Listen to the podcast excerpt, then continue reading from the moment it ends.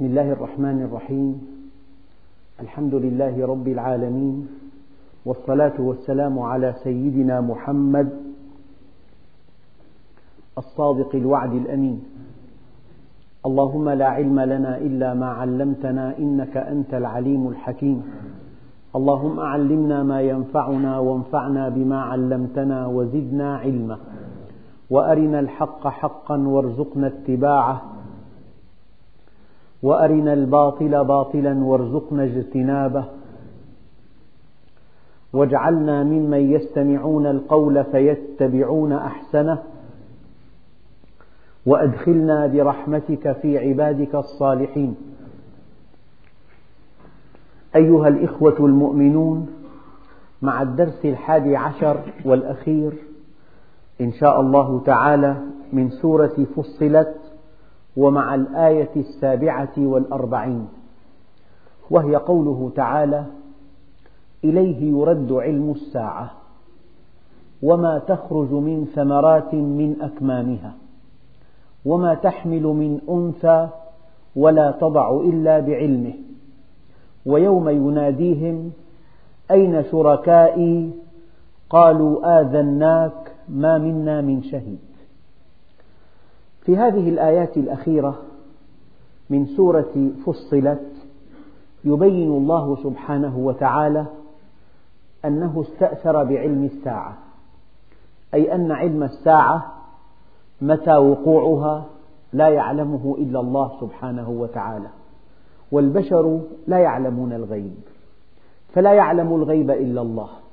والغيب أيها الإخوة قسمه العلماء إلى أقسام ثلاثة. غيب الماضي وغيب الحاضر وغيب المستقبل. من أسباب إعجاز القرآن الكريم أنه أخبرنا عن غيب الماضي وأنه أخبرنا عن غيب الحاضر وأنه أخبرنا عن غيب المستقبل. لكن الله سبحانه وتعالى وحده يعلم الغيب. فإذا أعلمنا به النبي عليه الصلاة والسلام فهذا من إعلام الله للنبي. النبي عليه الصلاة والسلام لا يعلم الغيب بذاته بل بإعلام الله له. هذه حقيقة. وما كنت لديهم إذ يلقون أقلامهم أيهم يكفل مريم. هذه القصص التي وردت في القرآن الكريم من غيب الماضي. والذي ذكره القرآن الكريم غلبت الروم في أدنى الأرض وهم من بعد غلبهم سيغلبون في بضع سنين. لله الأمر من قبل ومن بعد هذا غيب المستقبل وقد وقعت هذه المعركة. بل إن في هذه الآية إعجازا إخباريا مستقبلا وفي الآية إعجاز علمي. لأن أدنى نقطة في الأرض هي غور فلسطين الغور الذي ينخفض عن سطح البحر مئات الأمتار. أدنى نقطة على وجه الأرض غور فلسطين. وقد تمت المعركة بين الفرس والروم في هذا الغور.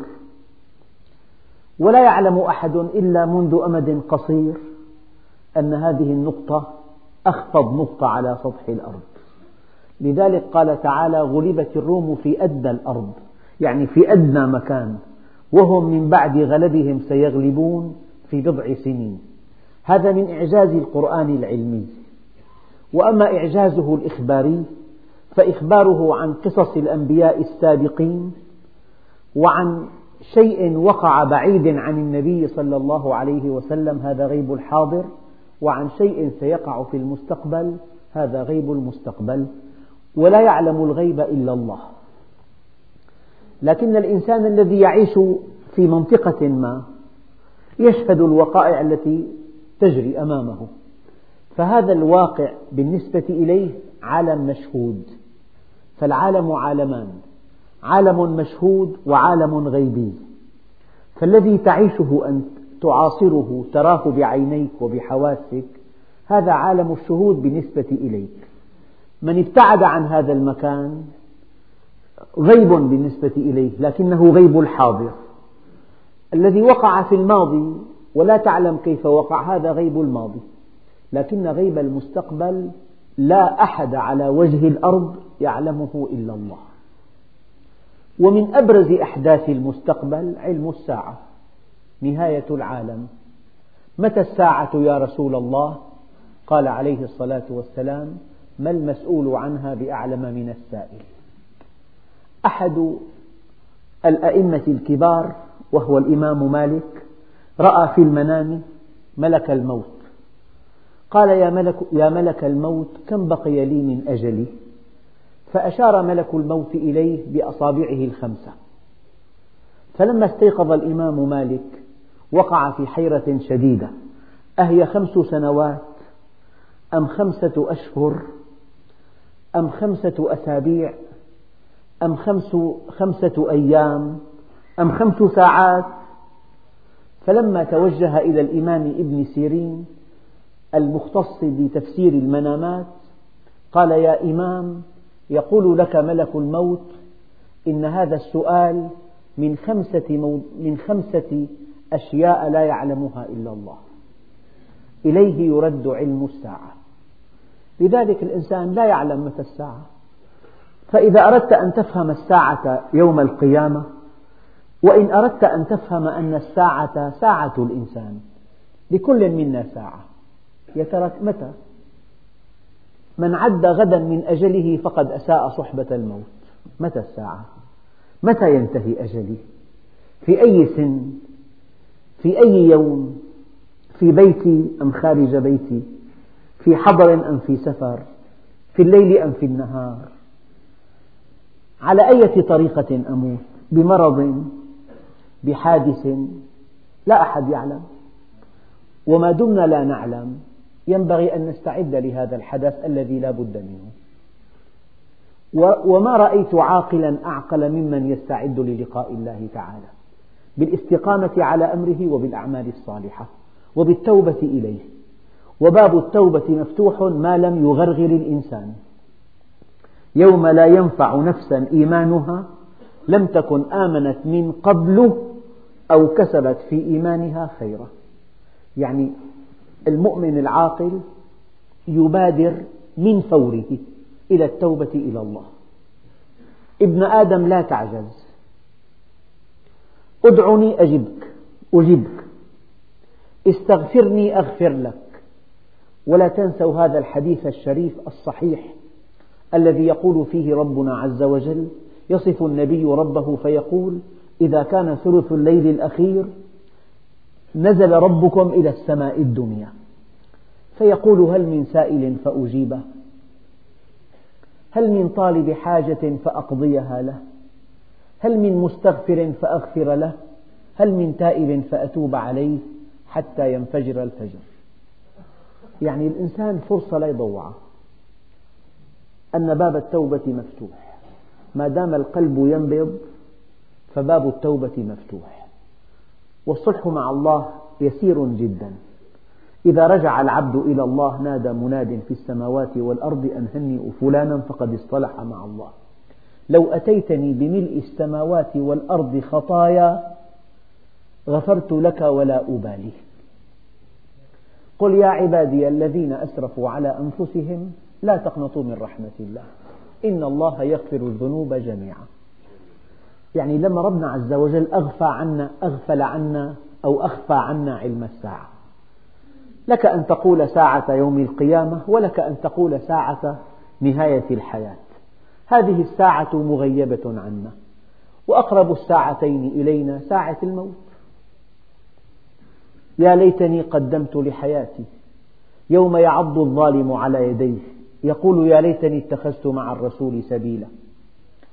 هذه الساعة الإعداد لها هو قمة العقل قمة الذكاء قمة التوفيق قمة النصر قمة التفوق قمة الفلاح. قمة الفوز قمة العقل أن تعد لهذه الساعة عددها الكيس من دان نفسه وعمل لما بعد الموت والعاجز من أتبع نفسه هواها وتمنى على الله الأماني. يعني أخشى ما نخشاه على الإنسان أخشى ما يخشى على الإنسان أن, يستهلك أن يستهلكه الزمن. وأن تستهلكه همومه ومتاعبه ومشاغله. من هم إلى هم من إنجاز إلى إنجاز من موعد إلى موعد من لقاء إلى لقاء من مشكلة إلى مشكلة من مطب إلى مطب إلى أن يأتي أجله. فيذهب إلى الدار الآخرة صفر اليدين. وكل شيء تعب فيه في الدنيا خلفه في الدنيا. وأندم الناس رجل دققوا في هذا الحديث. أندم الناس رجل دخل, دخل ورثته بماله الجنة ودخل هو بماله النار. المال نفسه حصله هذا بطريقة غير مشروعة وضيع من أجل هذا المال دينه وآخرته فاستحق دخول النار بهذا المال الذي كسبه. فجاء ورثته أبناؤه كسبوه حلالا وأنفقوه في الطريق المشروع فاستحقوا دخول الجنة. فأندم الناس رجل دخل ورثته بماله الجنة ودخل هو بماله النار. والميت ترفرف روحه فوق النعش تقول يا أهلي يا ولدي لا تلعبن بكم الدنيا كما لعبت بي جمعت المال مما حل وحرم فأنفقته في حله وفي غير حله فالهناء لكم والتبعة علي. إليه يرد علم الساعة. شيء آخر يرد إليه. وما تخرج من ثمرات من أكمامها. انعقاد الثمرة بأمر الله عز وجل. لذلك أخواننا الريفيين يلاحظون ملاحظة عجيبة. يقول لك السنة الموسم الفلاني جيد جدا. الموسم الفلاني ضعيف. أحيانا يعطي الله عطاء مدهشا. يعني في بعض السنوات كيس القمح أعطى في مناطق القمح في شمال سوريا وفي شرقها أكثر من سبعين أو ثمانين كيس وصل لمية وعشرين كيس كيس القمح. وفي بعض السنوات نحتاج جميعا إلى مليون طن من القمح إنتاجنا كان 3 ملايين طن. وفي سنوات 400 ألف أقل من حاجتنا. فانعقاد الثمرة في المحاصيل أو في الخضروات أو في الفواكه والثمار. إليه يرد علم الساعة وما تخرج من ثمرات من أكمامها. لكن انعقاد الثمرة شيء لا يصدق. يعني ربنا عز وجل جعل النبات آية من آياته الدالة على عظمته. ظاهرة النبات أن هذا النبات الأخضر أن هذه الورقة الخضراء فيها من العجائب ما لا يصدق. الورقة الخضراء معمل أعظم معمل صنعه الإنسان يبدو أمامها سخيفا تافها مبتذلا. الآن أعظم معمل صنعه الإنسان يبدو أمام الورقة الخضراء عملا سخيفا بسيطا. لأن هذه الورقة تأخذ من التربة ما يزيد عن ثمانية عشر معدنا مذابة في الماء عن طريق الجذور وعن طريق النسغ الصاعد. وتأخذ من الشمس طاقتها الحرارية الفوتونات. وتأخذ من الهواء ثاني أكسيد الكربون. وفيها مادة اليخدور وفيها شلات الحديد. هذه الورقة بتفاعلات عجيبة عجيبة يدق عن فهمها يصعب فهمها على العقل. تصنع الورقة نسغا آخر ينزل. هذا النسغ سائل موحد يسهم في تصنيع الجذور وتصنيع الجذع وتصنيع الفروع وتصنيع الأغصان وتصنيع الأوراق وتصنيع الثمار والأزهار. فانعقاد الثمرة في أكمامها بيد الله سبحانه وتعالى.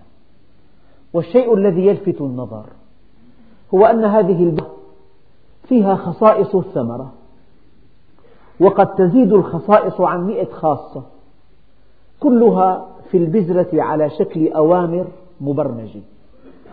تقول هذه هذا النبات يقاوم المرض الفلاني وهذا النبات يقاوم البرد وهذا النبات إنتاجه مبكر وهذا النبات إنتاجه حامضي وهذا النبات نسيجه كثيف وهذا النبات ماؤه كثيف وهذا النبات من أجل العصير وهذا النبات من أجل المائدة.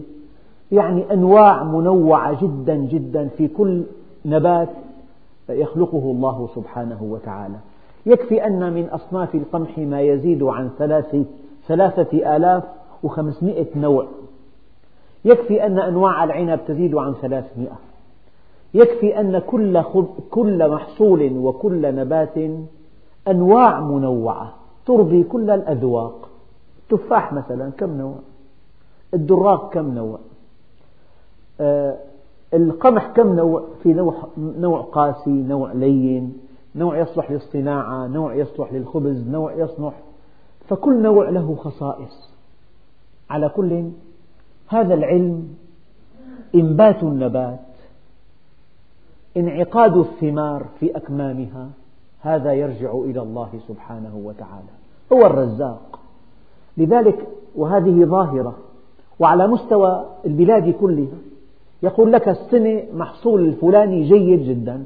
على مستوى كل المحافظات. السنة المحصول الفلاني ضعيف جدا. في بعض السنوات الذين ضمنوا بعض الفواكه دفعوا ثمن الكيلو في تقديرهم عشر ليرات. بيعت هذه الفاكهة بخمس ليرات لوفرة الإنتاج لوفرة الإنتاج. فلذلك انعقاد الثمرة تعود إلى الله سبحانه وتعالى. وما تحمل من أنثى؟ وأي أنثى؟ يعني الشيء الذي يتوالد هو النبات والحيوان. فانعقاد الثمرات بيد الله وحمل الأنثى للجنين بيد الله سبحانه وتعالى. يجعل امرأة عقيما ويجعل امرأة تلد الإناث وهذا من الرجل في العلم الحديث وتؤكده الآية الكريمة وأنه خلق الزوجين الذكر والأنثى من نطفة إذا تمنى. يعني الذي يحدد نوع الجنين ليس الأنثى ليست الأنثى لكنه الرجل. على كل بحث انعقاد الحمل في رحم الأنثى بحث طويل لكن الشيء الذي يلفت النظر هو أن هذا الحوين الذي تصنعه الغدد الخاصة به. يجري إعداده في ثمانية عشر يوما. الحوين يعد في الغدة الخاصة به لفترة طويلة ولكن قبل أن ينتقل من مكان إعداده إلى مكان فاعليته تجرى عليه عملية بسيطة حتى يصبح فعالا. هذه النطف 300 مليون حوين في اللقاء الواحد. كل حوين له رأس وله عنق وله ذنب وهذا الحوين فيه معلومات لتشكيل الجنين تزيد عن خمسة آلاف مليون معلومة مبرمجة. كل حوين في بتسميها مورثات بتسميها صبغيات بتسميها معلومات تسهم في تشكيل هذا الجنين. كل صفات الجنين صفات جلده وصفات شعره وصفات أعضائه وعضلاته ولونه حتى خصائصه الداخلية خصائص دمه وكبده وقلبه. هذه الخصائص تزيد عن خمسة آلاف مليون معلومة. لو أردنا أن نكتبها في كتب لا آه، مكتبة بأكملها لا تتسع لهذه المعلومات. كلها في حوين كل ثلاثمئة مليون حوين لا تزيد عن سنتيمتر مكعب. ثلاثمئة مليون. والبويضة تحتاج إلى حوين واحد. يصل إلى البويضة أقواها. وفي رأس الحوين الحوين مادة نبيلة مغلفة بغشاء رقيق. إذا اصطدمت بالبويضة تمزق الغشاء فأسهم هذه المادة النبيلة بالوصول إلى داخل البويضة تذيب جدار البويضة يدخل هذا الحوين إلى البويضة يغلق الباب ويصاب بقية هذه الحوينات بالإحباط لقد انتقت البويضة أقوى هذه الحوينات. وانعقدت وانعقد الحمل. البويضة تنطلق من المبيض إلى الرحم. في أثناء انطلاقها تنقسم إلى عشرة آلاف خلية. دون أن يزيد حجمها. ولو زاد حجمها لوقفت في الطريق لأن الأنبوب دقيق جدا. فإذا وصلت إلى الرحم ورثت في الرحم وهناك علوم والله لا يتسع لا هذا الدرس ولا مئة درس لتفصيلها في علم الأجنة فقط. شيء لا يصدق. كيف تغرس في جدار الرحم؟ كيف تأتي الدماء لتغذي هذه البويضة؟ كيف تتشكل أعضاؤه الأساسية؟ كيف يتطور هذا الحمل إلى أن يصبح طفلا جنينا في تسعة أشهر كاملا في دماغ في جمجمة في عمود فقري في عضلات في عظام في جهاز هضم في جهاز دوران في جهاز تصفية في غدد صماء في بنكرياس في كبد في شعر في جهاز تناسلي في جهاز بولي في جهاز هضمي في جهاز دوران. كل هذا من حوين واحد. فالإنسان بإمكانه أن يعرف كيف خلق من خلق ابنه. أيحسب الإنسان أن يترك سدى؟ من دون حساب. ألم يك نطفة من مني يمنى؟ ثم كان علقة فخلق فسوى فجعل منه الزوجين الذكر والأنثى. أليس ذلك بقادر على أن يحيي الموتى؟ بلى. أيحسب الإنسان أن لن نجمع عظامه؟ بلى قادرين على أن نسوي بنانه. أفحسبتم أنما خلقناكم عبثا وأنكم إلينا لا ترجعون؟ فتعالى الله الملك الحق. لا إله إلا هو عليه توكلت وهو رب العرش العظيم. أيها الإخوة الكرام التفكر في خلق الإنسان من أرقى العبادات لأن الله سبحانه وتعالى يقول فلينظر الإنسان إلى طعامه ولينظر الإنسان مما خلق. خلق من ماء دافق يخرج من بين الصلب والترائب إنه على رجعه لقادر. إذا وما تحمل من أنثى ولا تضع إلا بعلمه ويوم يناديهم أين شركائي؟ يعني الذين عبدتموهم من دوني الذين أشركتموهم معي أين هؤلاء الشركاء؟ قالوا آذناك ما منا من شهيد أعلمناك يا رب. أنه ما شهدنا أحدا غيرك ولكن كذبنا على أنفسنا. قال انظر كيف كذبوا على أنفسهم. آذناك أي أعلمناك ما منا من شهيد. وضل عنهم ما كانوا يدعون من قبل. لو أنهم دعوا شركاء غير الله سبحانه وتعالى في الدنيا وجاءوا ربهم يوم القيامة فاستنجدوا بهذه بهؤلاء الشركاء. أين هم؟ أين شركائي؟ وضل عنهم ما كانوا يدعون من, دون من قبل وظنوا أن ما لهم من محيص يعني أيها الإخوة من نعمة الله الكبرى على المؤمن أن الحقيقة التي يعرفها كل الخلق يوم القيامة الخمسة آلاف مليون الذين يعيشون معنا الآن وهم في ضلال عن هذه الحقيقة الحقيقة التي يعرفها. سيعرفها الناس جميعا يوم القيامة يعرفها المؤمن وهو في حياته الدنيا. هذه أكبر نعمة على الإنسان. لذلك قال بعض الصحابة وأظنه سيدنا علي بن أبي طالب كرم الله وجهه والله لو كشف الغطاء ما ازددت يقينا. وقال صحابي آخر والله لو علمت أن غدا أجلي ما قدرت أن أزيد في عملي. أروع شيء الإنسان يعرف الحقيقة في الوقت المناسب.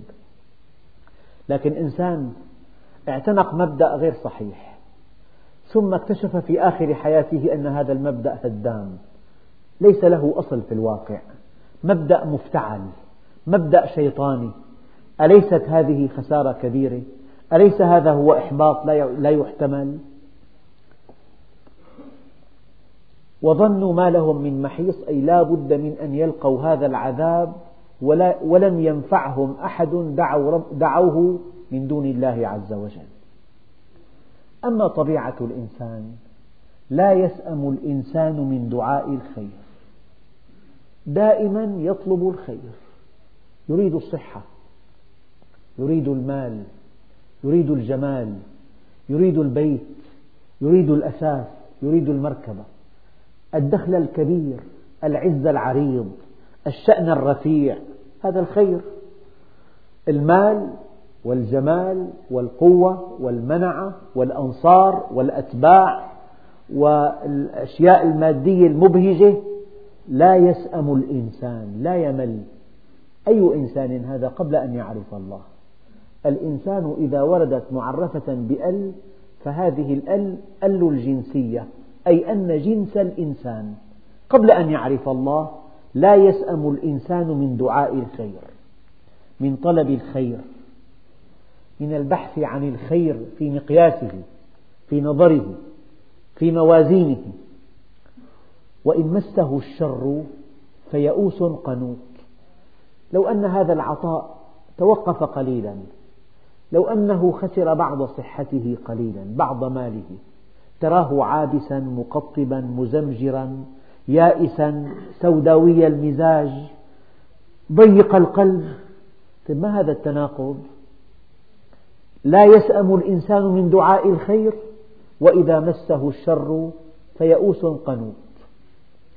هذه حقيقة الإنسان. لكن المؤمن يطلب الخير ويصبر على بلاء الله سبحانه وتعالى. يطلب الخير الحقيقي خير الآخرة. ولا تعنيه الدنيا كثيرا. فإذا امتحنه الله بشيء تجده صابرا. لذلك قال عليه الصلاة والسلام عجبت لأمر المؤمن إن أمره كله خير. إن أصابته سراء صبر شكر فكان ذلك له خير. وإن أصابته ضراء صبر فكان ذلك له خير. وليس ذلك لغير المؤمن.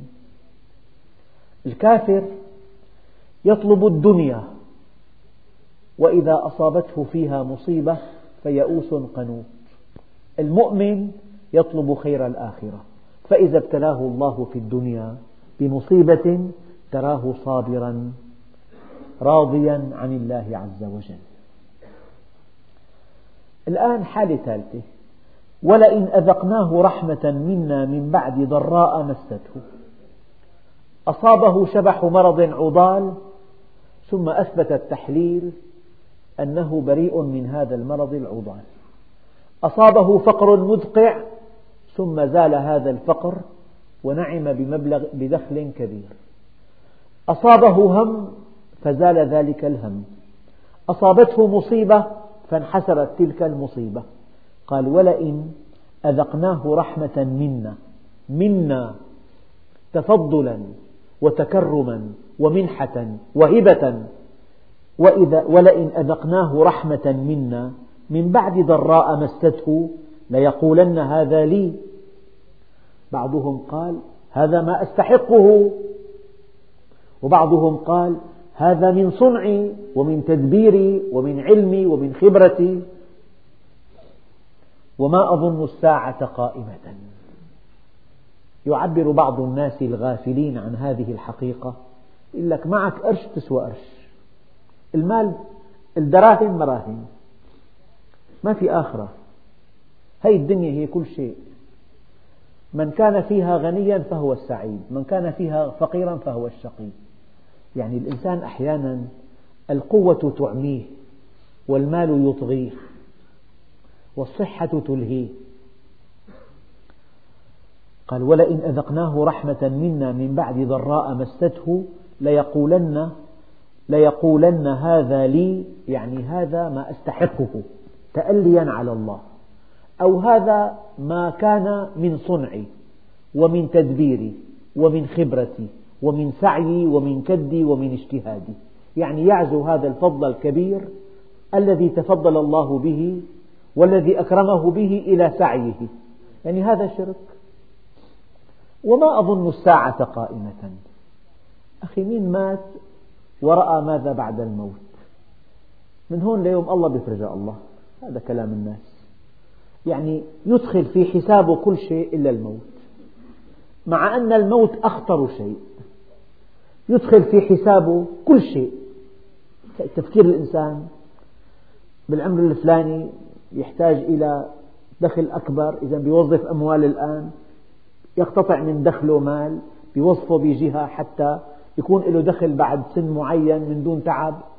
بفكر بشيخوخته بفكر بمستقبل أولاده بفكر ببيته ببيع هالبيت. بثمان ملايين ناخذ بيت بالضواحي بمليونين ما عندنا فرق ناخذ سيارة ناخذ بيت صغير. عم يخطط. لكن يا ليته يخطط لمستقبله الحقيقي لآخرته. وما أظن الساعة قائمة. لو لم يقل الإنسان هذا الكلام فعله يؤكد ذلك. يخطط دائما. إلا بعد الموت هاي خارج حسابه. وما أظن الساعة قائمة. ولئن رجعت إلى ربي إن لي عنده للحسنى. ما دام أغناني في الدنيا فهو راض عني. ولولا أنه راض عني ما أغناني. ما دام قد أطلعني على ملكه فهو راض عني. استنباطات الإنسان الجاهل الغافل سخيفة جدا. ما دام قد أطلعه على ملكه فهو راض عنه. ما دام قد أغناه فهو راض عنه. مع أن الله أغنى قارون وهو لا يحبه وأعطى فرعون وهو لا يحبه. لكن الذي يحبه يعطيه علما وحكمة. ولما بلغ أشده واستوى آتيناه حكما وعلما. وكذلك نجزي المحسنين. ولئن رجعت إلى ربي إن لي عنده للحسنى. يعني ضمن الدنيا والآخرة. تأليا على الله ببساطة بسخف بجهل بغباء. فلننبئن الذين كفروا بما عملوا. يعني هؤلاء الذين كفروا سوف ينبؤون بما عملوا يوم القيامة. أعمالهم إساءتهم فسادهم انحرافهم كذبهم إفسادهم للناس أعمالهم السيئة اغتصابهم للأموال انتهاكهم للأعراض إفسادهم للمجتمع تسخير الناس لهم بناء مجدهم على أنقاض الآخرين بناء غناهم, غناهم على فقر الآخرين بناء أمنهم على خوف الآخرين. هؤلاء الذين كفروا ينبؤون بما عملوا يوم القيامة ولنذيقنهم من عذاب غليظ. يعني عذاب لا يحتمل. الله سبحانه وتعالى العظيم يقول ولهم عذاب عظيم بالبقرة. إن الذين كفروا سواء عليهم أأنذرتهم أم لم تنذرهم لا يؤمنون. ختم الله على قلوبهم وعلى سمعهم وعلى أبصارهم ولهم عذاب عظيم. نعم. الآن هذا الإنسان نفسه ربنا عز وجل يحدثنا عن خصائص الإنسان. وإذا أنعمنا على الإنسان أعرض ونأى بجانبه. كان يصلي ما عاد صلى كان يحضر مجلس علم لما كان فقير لما اغتنى قال لك والله ما عندي وقت. عندنا شغل ما في مجال. قبل الزواج كان يحضر. الزواج ألهته الزوجة واحتوته وأنهته. يعني وإذا أنعمنا الزواج نعمة العمل نعمة الوظيفة نعمة إذا كان وظيفة جيدة العمل التجاري نعمة العمل الصناعي نعمة. إنسان يغفل عن ربه للدنيا. لذلك قالوا العمل المهني إذا كان في أصله مشروعا ومارسه الإنسان بطريقة مشروعة لا كذب فيها ولا احتيال وابتغى به كفاية نفسه وخدمة المسلمين ولم يشغله عن فريضة ولا عن واجب ولا عن طلب علم انقلب إلى عباده. أما إذا شغله عن واجب ديني أو عن فريضة أو عن طلب علم هذا العمل الدنيوي خسارة محققة ولو در على صاحبه آلاف الملايين. الكلمة دققوا فيها أيها الإخوة. العمل الذي يستغرق كل وقتك عمل خاسر حتما لأنه ألغى وجودك ألغى رسالتك ألغى مهمتك في الحياة. العمل الذي يستغرق كل الوقت هذا خسارة كبيرة ولو در عليك بأكبر رقم. أخواننا الكرام أيام يبحثوا عن عمل. فيجدون عملا يشترط صاحب العمل أنه ما في دوام كامل حتى الساعة التاسعة. بيلغي له الدروس كلها. في إخوان صادقين ما بيرضى. لا يقبل عملا يلغي له طلبه للعلم. لا يقبل عملا يلغي له هذه الساعات المباركة التي يكرمه الله بها. لذلك الذي يؤثر الله على الدنيا يأتيه عمل في المستقبل مريح ويتيح له أن يطلب العلم وبدخل أكبر. ما ترك عبد شيئا لله إلا عوضه الله خيرا منه في دينه ودنياه. قال وإذا أنعمنا على الإنسان أعرض ونأى بجانبه. كان له دعاء رقيق ترك الدعاء. كان يجلس يقرأ القرآن بحرارة ترك القرآن. كان يصلي صلاة متقنة صار يصلي ترقيع كان يحضر مجلس علم ترك مجلس علم. صار شخصية لامعة. صار إنسان بيزنس مان يعني صار عنده مشروع. نعم. قال وإذا أنعمنا على الإنسان أعرض ونأى بجانبه وإذا مسه الشر فذو دعاء عريض. أما إذا الله عز وجل أرسل له مشكلة يعني يعوي كالكلاب. بنهار. يصيح صياح الأعمى. هي صفات الإنسان الغافل المعرض. لكن المؤمن أيام تأتي مصيبة يرضى بها عن الله يقبلها بقبول حسن. يقول يا رب أنا راض عنك أنا راض عن قضائك وقدرك أنا راض عما قس... لما قسمته لي. شتان بين أنا قال لي شخص طبيب يعمل في مستشفى جاءهم مريض مصاب بمرض عضال. آلامه لا تحتمل لا تحتمل. فهذا الرجل ليس يعني بعيدا عن الدين. فما من نبي إلا سبه شباب لا يحتمل رائحة كريهة منه. الغرفة قطعة من جهنم. إذا قرع الجرس لا يأتيه أحد اشمئزازا منه. لحكمة أرادها الله جل جلاله في الغرفة نفسها جاء مريض آخر مصاب بالمرض نفسه وبالآلام نفسها ولكنه يبدو أنه من أهل الإيمان الطبيب الذي عالجه يعني حدثني من فمه قال لي والله يا أستاذ كلما زاره. زاره زائر يقول له اشهد أنني راض عن الله هي كلمة مأسورة له وما سمعنا صياحه ولا صوته ولا تأففه مع أنه كان يتحمل أصعب الآلام. وكلما جئته رأيت وجهه كالكوكب الدري. أقسم لي أن له رائحة كرائحة المسك. إذا قرع الجرس يتدافع الممرضون لتلبية طلباته. وتوفاه الله بأحلى حاله. مرض واحد. أصاب مؤمنا وأصاب غير مؤمن. المؤمن تلقاه وهذا النجاح هذا النجاح يجعله في أعلى عليين والدنيا لا قيمة له. قيل ادخل الجنة قال يا ليت قومي يعلمون. الإنسان قد يكون مبتلى أحيانا بس بطولته ليس في ألا يصاب بمرض لكن بطولته إذا أصيب بمرض أن يتقبله من الله عز وجل بالرضا. ذكرت لكم من قبل أن رجل, رجل كان يطوف حول الكعبة ويقول يا رب هل أنت راض عني؟ كان وراءه الإمام الشافعي قال وهل أنت راض عن الله حتى يرضى الله عنك؟ قال سبحان الله من أنت يرحمك الله؟ قال أنا محمد بن إدريس. قال كيف أرضى عنه وأنا أتمنى رضاه؟ قال يا هذا إذا كان سرورك بالنقمة كسرورك بالنعمة فقد رضيت عن الله. علامة إيمانك أن تستقبل قضاء الله وقدره بنفس راضية.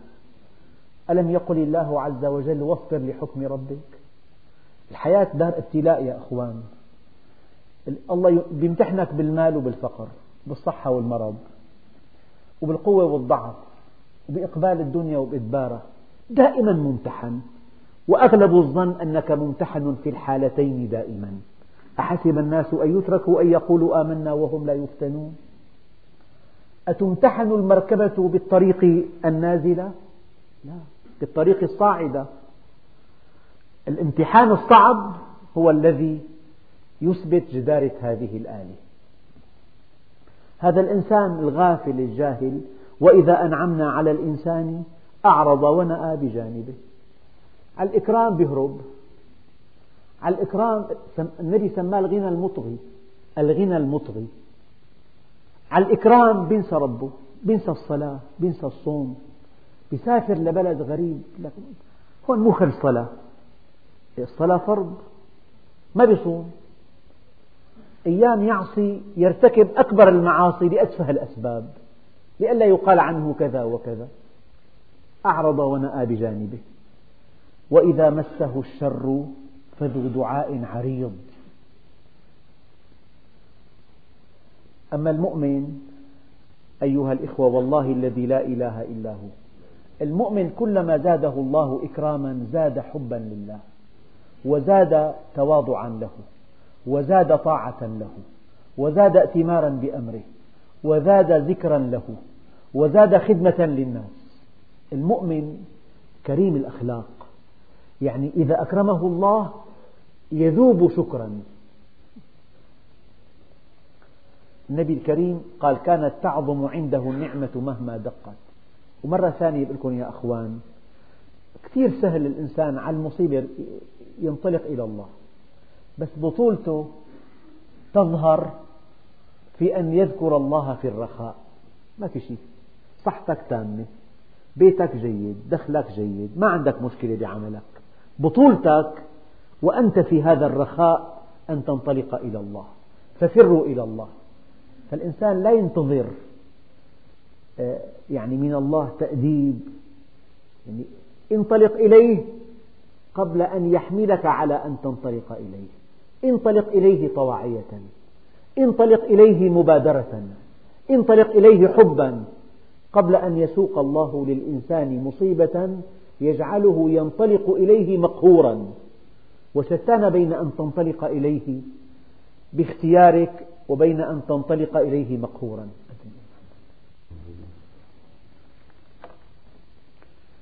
أرجو الله سبحانه وتعالى أن نكون جميعا غير هذا النموذج. وإذا أنعمنا على الإنسان أعرض ونأى بجانبه المؤمن يزداد طاعة والتفاتا وإقبالا وشكرا وعملا صالحا وتضحية ومؤاثرة كلما زاده الله إكراما. لذلك لئن شكرتم لأزيدنكم. إذا الإنسان بحالة طيبة ببحبوحة أموره ميسرة ما في عنده مشكلة وأراد أن تستمر هذه الحالة من دون أن تهتز فعليه بطاعة الله. لقول الله عز وجل لا يغير الله ما بقوم حتى يغيروا ما بأنفسهم. لا تغير ما بيغير. إذا الإنسان متمتع بصحة متمتع ببيت متمتع بأهل في عنده يعني سعادة. هذا التمتع بهذه السعادة لو أنه ثابر على طاعة الله وعلى عبوديته لله وعلى خدمته للخلق وعلى أعماله الصالحة أغلب الظن أن الله سبحانه وتعالى لا يغير ما به أبدا بل إنه يزيده من فضله. فالمؤمن دائما من حال إلى أرقى من سعادة إلى أرقى من توفيق إلى أكثر دائما في ازدياد. يعني المؤمن خط البياني صاعد صعود مستمر حتى لو جاءه الموت يبقى خطه البياني صاعدا. ما الموت إلا نقطة تحول بسيطة على هذا الخط. خلع ثياب وارتدى ثياب وبقي خطه البياني صاعدا. قل أرأيتم إن كان من عند الله ثم كفرتم به؟ من أضل من ممن هو في شقاق بعيد؟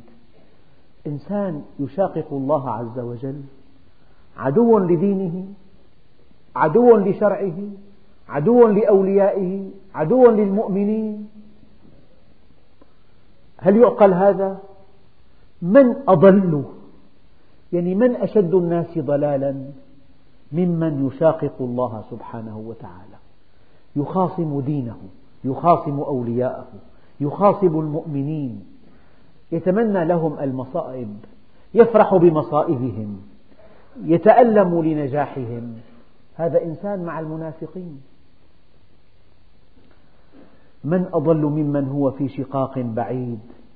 ثم يقول الله سبحانه وتعالى سنريهم آياتنا في الآفاق وفي أنفسهم. المتكلم هو الله والمخاطب هو هم المؤمنون والغائب من؟ قال تعالى سنريهم. بعض المفسرين قالوا لحكمة أرادها الله عز وجل جعل الإنجازات العلمية على يد الغربيين والتي تأتي متوافقة مع آيات القرآن الكريم. بشكل لا يصدق. فهذه آيات سنريها للكفار. سنريهم آياتنا في الآفاق وفي أنفسهم. كنت أقول دائما يعني أبعد مجرة اكتشفت بعدها عنا ستة عشر ألف مليون سنة ضوئية كنت قبل يومين في هيك مجلس علمي دكاترة في الجامعة مختصين بالفلك فأنبأني أحدهم أن أحدث, مرك أحدث مجرة تبعد عنا الآن 25 ألف مليون سنة ضوئية. 25 ألف مليون سنة ضوئية.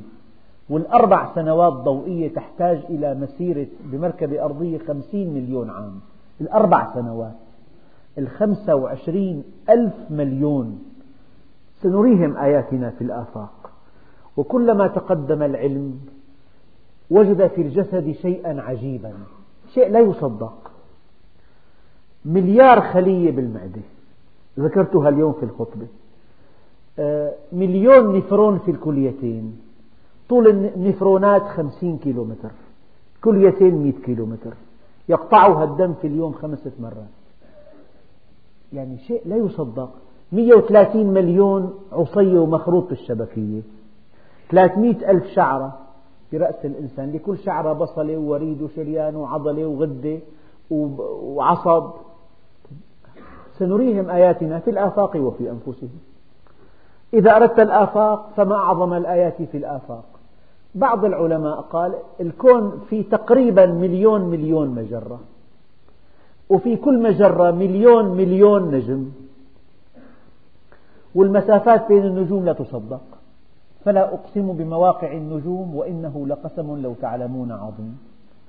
والشمس تسع مليون وثلاثمئة ألف أرض وفي نجوم تتسع لمليون شمس. هي في الآفاق. اقرأوا ادرسوا. الآيات ناطقة بوجود الله وعظمة الله وكمال الله وعلم الله ووحدانية الله. وفي أنفسكم جسمك. يعني أبسط شيء ماشي بالطريق أطلقت وراءك سيارة بوقها تحذرك فانتقلت إلى الرصيف الأيمن في هل هناك في حياتك أبسط من هذه الحادثة؟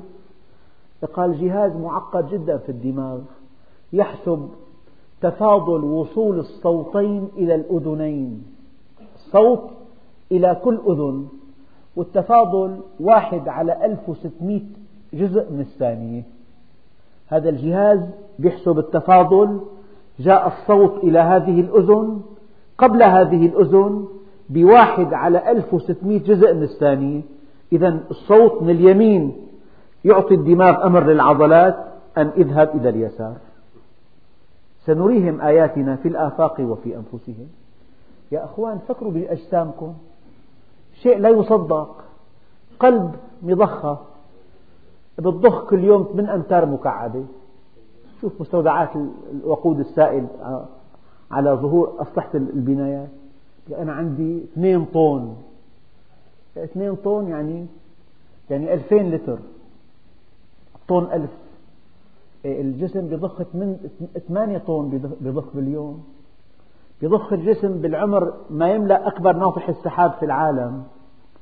سنريهم آياتنا في الآفاق وفي أنفسهم. الغدة النخامية ملكة الغدد. نصف غرام وزنها. نصف غرام. نصف غرام. بتفرز 12 هرمون.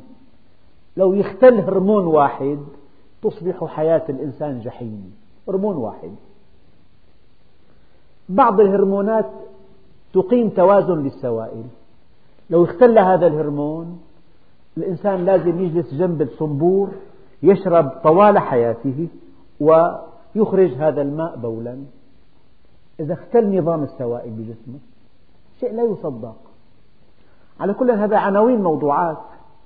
إذا الإنسان ما فكر بجسمه كل يوم بشعره بعينه بأذنيه بجهاز الهضم بالمعدة بالأمعاء بالرئتين بالقلب بالشرايين بالأوردة بالقلب بدسامات القلب كيف يعرف عظمة الله عز وجل؟ سنريهم آياتنا في الآفاق وفي أنفسهم. حتى يتبين لهم أنه الحق. حتى يآمنوا بكل خلية. أيام الإنسان يعبر عن إيمانه بالشكل التالي. يقول لك والله كل خلية بجسمي تنطق بوجود الله. كل خلية تنطق بحمد الله. تنطق بعظمة الله. هذا الإيمان. المؤمن لو قطع إربا إربا لا يعصي الله. يرى عظمة الله عز وجل. سنريهم آياتنا في الآفاق وفي أنفسهم. حتى يتبين لهم أنه الحق. في بالكون حقيقة واحدة هي الله. كل شيء بقربك إلها هو حق وكل شيء يبعدك عنها فهو باطل. الشهوات تبعد الطاعات تقرب. لذلك أفضل مكان في الأرض المساجد لأنها تقرب. أبعد مكان الملاهي تبعد. والأسواق خير البلاد مساجدها وشرها أسواقها. ابحث عن شيء يقربك القرآن بيقرب. الكون بيقرب. الطاعة بتقرب. الصلاة بتقرب. العلم بيقرب. ابحث عن شيء يقربك إلى الله عز وجل. ألا إنهم في مرية من لقاء ربهم. ساعة الموت ما لهم مستوعبينها والله يا أخوان لو الإنسان يكون على غير طاعة لله ما له مصطلح مع الله. في عليه ذمم كثير وعليه مشكلات. ويشعر أن موته اقترب لمرض ألم به فجأة. بتحسه اهتز كل كيانه. شيء لا يصدق. بدي موت قال لي مرة طبيب زار امرأة بانهيار عصبي قالت بدي موت. قال له أنا بدي موت. كلنا سوف يموت. كل مخلوق يموت. ولا يبقى إلا ذو العزة والجبروت. الليل مهما طال فلا بد من طلوع الفجر والعمر مهما طال فلا بد من نزول القبر. كل ما فكرت بها الساعة واستعديت إلها بالطاعة والعمل الصالح والإنفاق وتلاوة القرآن وتعلم القرآن والأمر بالمعروف والنهي عن المنكر وبغض البصر وبخدمة الأهل وبصلة الرحم وبالدعوة إلى الله كلما كنت أعقل.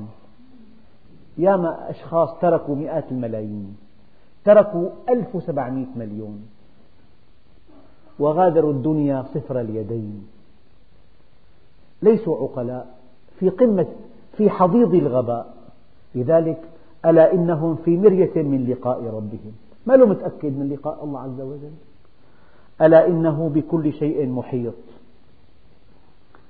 أعمال الإنسان كلها مسجلة بتفاصيلها بدقائقها حتى قال بعض العلماء بصورها. يعني يوم القيامة تعرض على الإنسان أعماله أمام, أمام عينيه. اقرأ كتابك كفى بنفسك اليوم عليك حسيبا. فيا أيها الإخوة الكرام عقلنا لا يظهر إلا بطاعتنا لله لا يظهر إلا باصطلاحنا معه. لا تقول ما بقدر عندك مملكتين. مملكة بيتك مملكة عملك. هذا ما تقدر عليه. والله عز وجل يعذرك فيما لا تقدر عليه. أنت ما فيك تصلح المجتمع مو بيدك. ما فيك تمنع الفساد. ما فيك تنزل تنزل أمطار. ما فيك توقف القوى المعادية. أنت ضعيف. لكن الله عز وجل مكنك من بيتك ومكنك من عملك. فكل واحد يلتفت لبيته يقيم الشرع في بيته أولاده يدعوهم إلى الصلاة بناته يحجبهم. عمله يكون دخله حلال ما يكون في كذب إطلاقا. هذا كلام السخفاء العوام. إذا ما بنكذب ما بنربح. هذا كلام الشيطان. لا, لا في كذب ولا في غش ولا تدليس ولا مخالفة للشرع. مملكتك بيتك وعملك.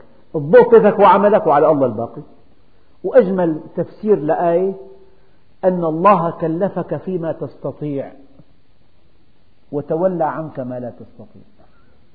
قال, قال لك لا يغير الله ما بقوم لا يغير ما بقوم من الظروف المحيطة بك. ما تقدر عليها أنت. حتى يغيروا ما بأنفسهم مما تقدر عليه. إذا غيرت ما تقدر عليه يغير ما لا تقدر عليه. فإن لم تغير ما تقدر عليه لا يغير ما لا تقدر عليه. فهذا ملخص الملخص. كل واحد ينطلق لبيته يراقب أهله أولاده دخله إنفاقه.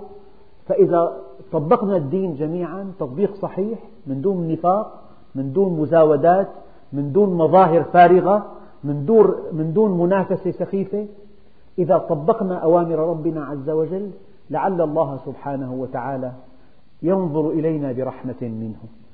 نعم. والحمد لله رب العالمين.